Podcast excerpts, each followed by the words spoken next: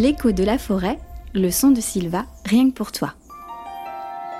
À la collégiale Saint-Martin, dans la forêt de Silva, les sons et les histoires sont nombreux.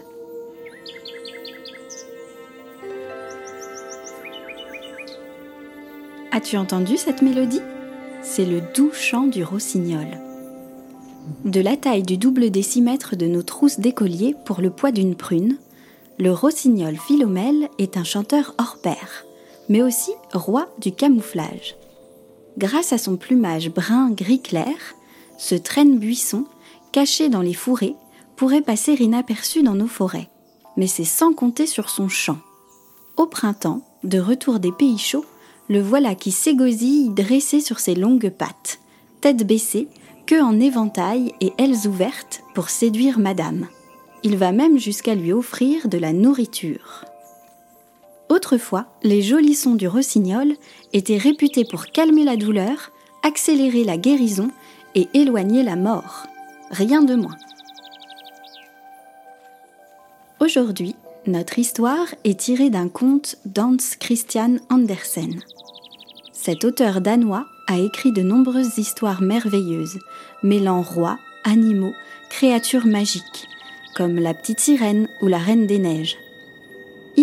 Il s'est inspiré d'une chanteuse suédoise dont il était très amoureux, la transformant en rossignol. Le rossignol et l'empereur. Il y a très longtemps, le palais de l'empereur de Chine était le plus beau du monde tout en porcelaine, rempli d'objets rares et précieux. Son jardin, surtout, était extraordinaire. En marchant vers le soleil couchant, on arrivait à une grande et belle forêt, et au bout, on rencontrait la mer bleue. Là, dans les grands arbres, vivait un rossignol dont le chant envoûtait tout le monde, du plus grand seigneur au plus modeste pêcheur. Un jour, l'empereur entend parler de cet oiseau extraordinaire. Comment? Mais quel rossignol? s'exclama-t-il. Chancelier, qu'est-ce que j'apprends? Il y a dans ma forêt un rossignol plus merveilleux que mon palais, et je ne le connais pas. Je veux qu'il vienne dès ce soir et qu'il chante pour moi. Il n'y a pas de temps à perdre. Le chancelier se met à courir dans les couloirs du palais, demandant à tous s'ils connaissent le rossignol de la mer bleue. Dans la cuisine, une petite voix s'élève. Je le connais, moi, dit une petite fille, aide cuisinière. Chaque soir, j'entends son chant merveilleux en allant porter quelques restes de nouilles à ma maman. Tu seras nommée cuisinière du palais si tu me conduis tout de suite auprès du rossignol, dit le chancelier.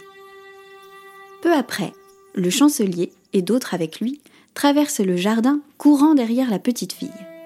En chemin, ils entendent Mouh Magnifique C'est lui s'exclame quelqu'un. Quelle voix Mais ne l'ai-je pas déjà entendu?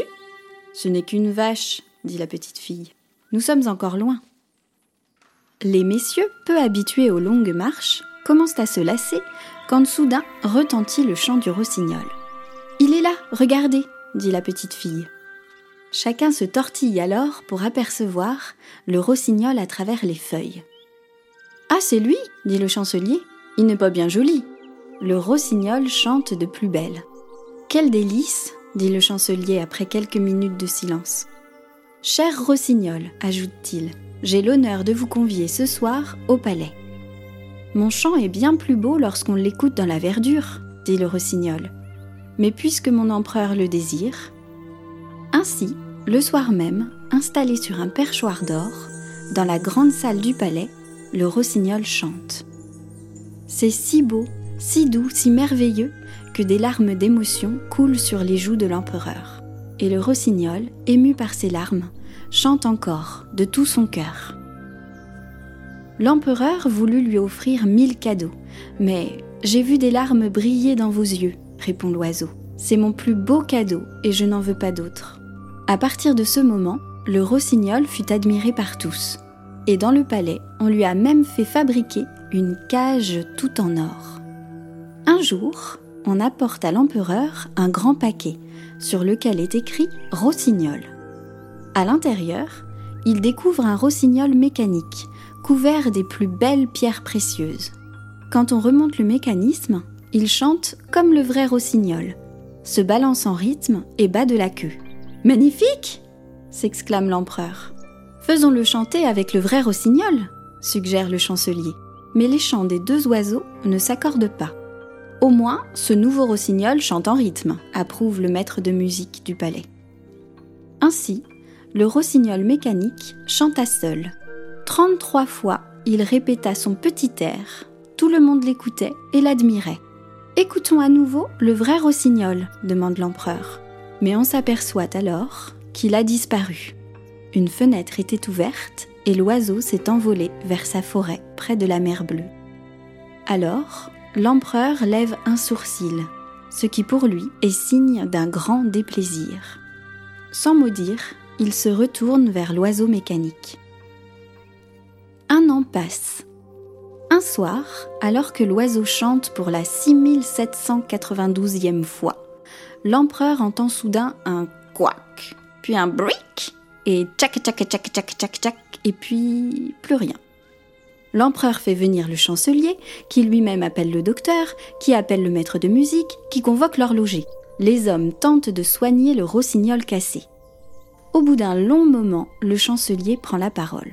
Hélas, Votre Majesté, votre rossignol est réparé, mais désormais il ne pourra jouer qu'une fois par an. Alors l'empereur lève un sourcil, ce qui pour lui est signe d'un grand chagrin. Sans un mot, il se remet au lit. Cinq ans passent.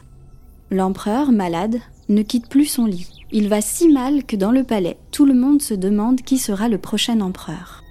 Un soir, il est seul dans sa chambre, le petit rossignol mécanique posé sur une table près de son lit.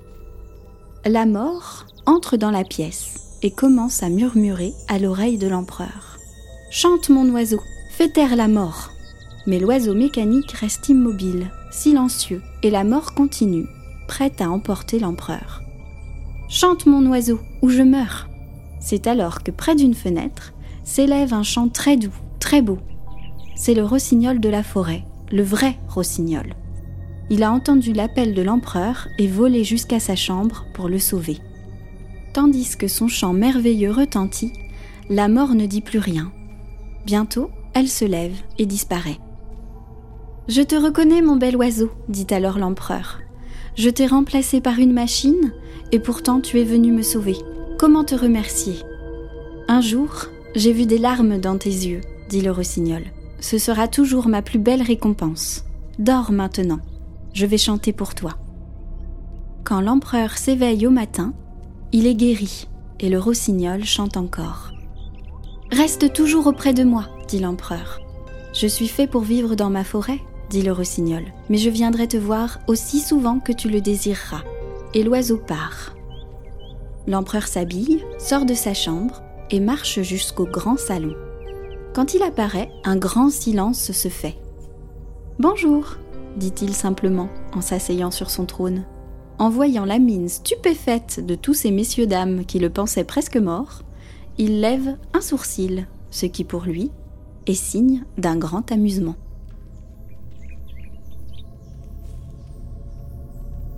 C'était l'écho de la forêt. Silva est une forêt créée par Lucilum avec des sons de Patrice Grupalo.